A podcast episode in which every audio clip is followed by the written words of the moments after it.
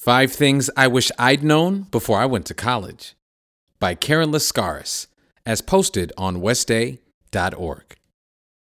It's back to school season, that time of year when youth and young adults around the world say goodbye to summer fun and freedom and go back to the structure and routine of school.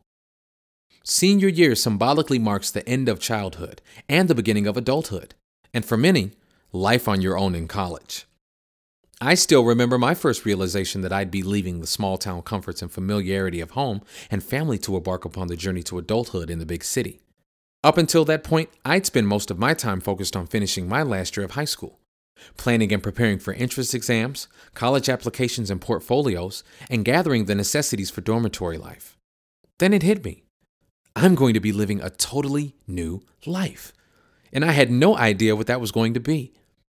Looking back now, I see an amazing adventure, and I wouldn't have traded in a day of those experiences. But years later, much has changed in the world of today. The times are very different, and there might be a few things I'd want to know if I were doing it all over again. Here are five things I wish I'd known before going away to college. 1. Your faith will be tested. Your first encounters may be with people, activities, or ideas which are the exact opposite of everything you've learned to be true up until now.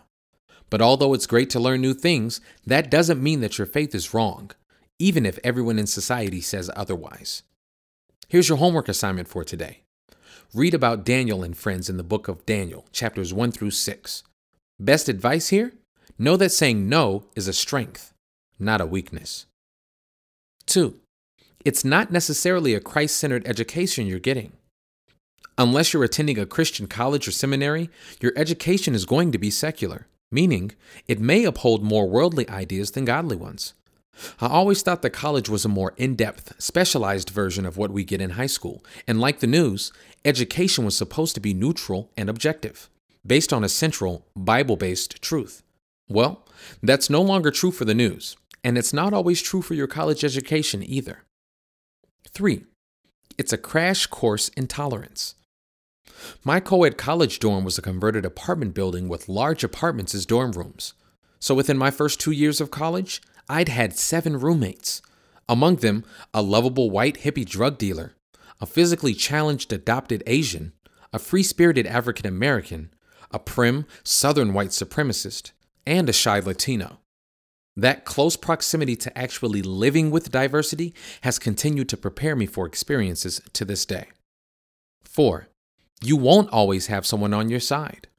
Nope, not even professors. As a matter of fact, many professors feel it's their duty to break you of whatever old ideas they think you're harboring in order to make you a new creation. But remember your faith. And according to 2 Corinthians 5 17 and 18, that's Jesus' job. Joseph's story in Genesis 34 is a great one to remember regarding the trials and rewards of staying faithful to the dream God has for you. 5. It's a very important step in a much bigger journey. Be proactive about your education.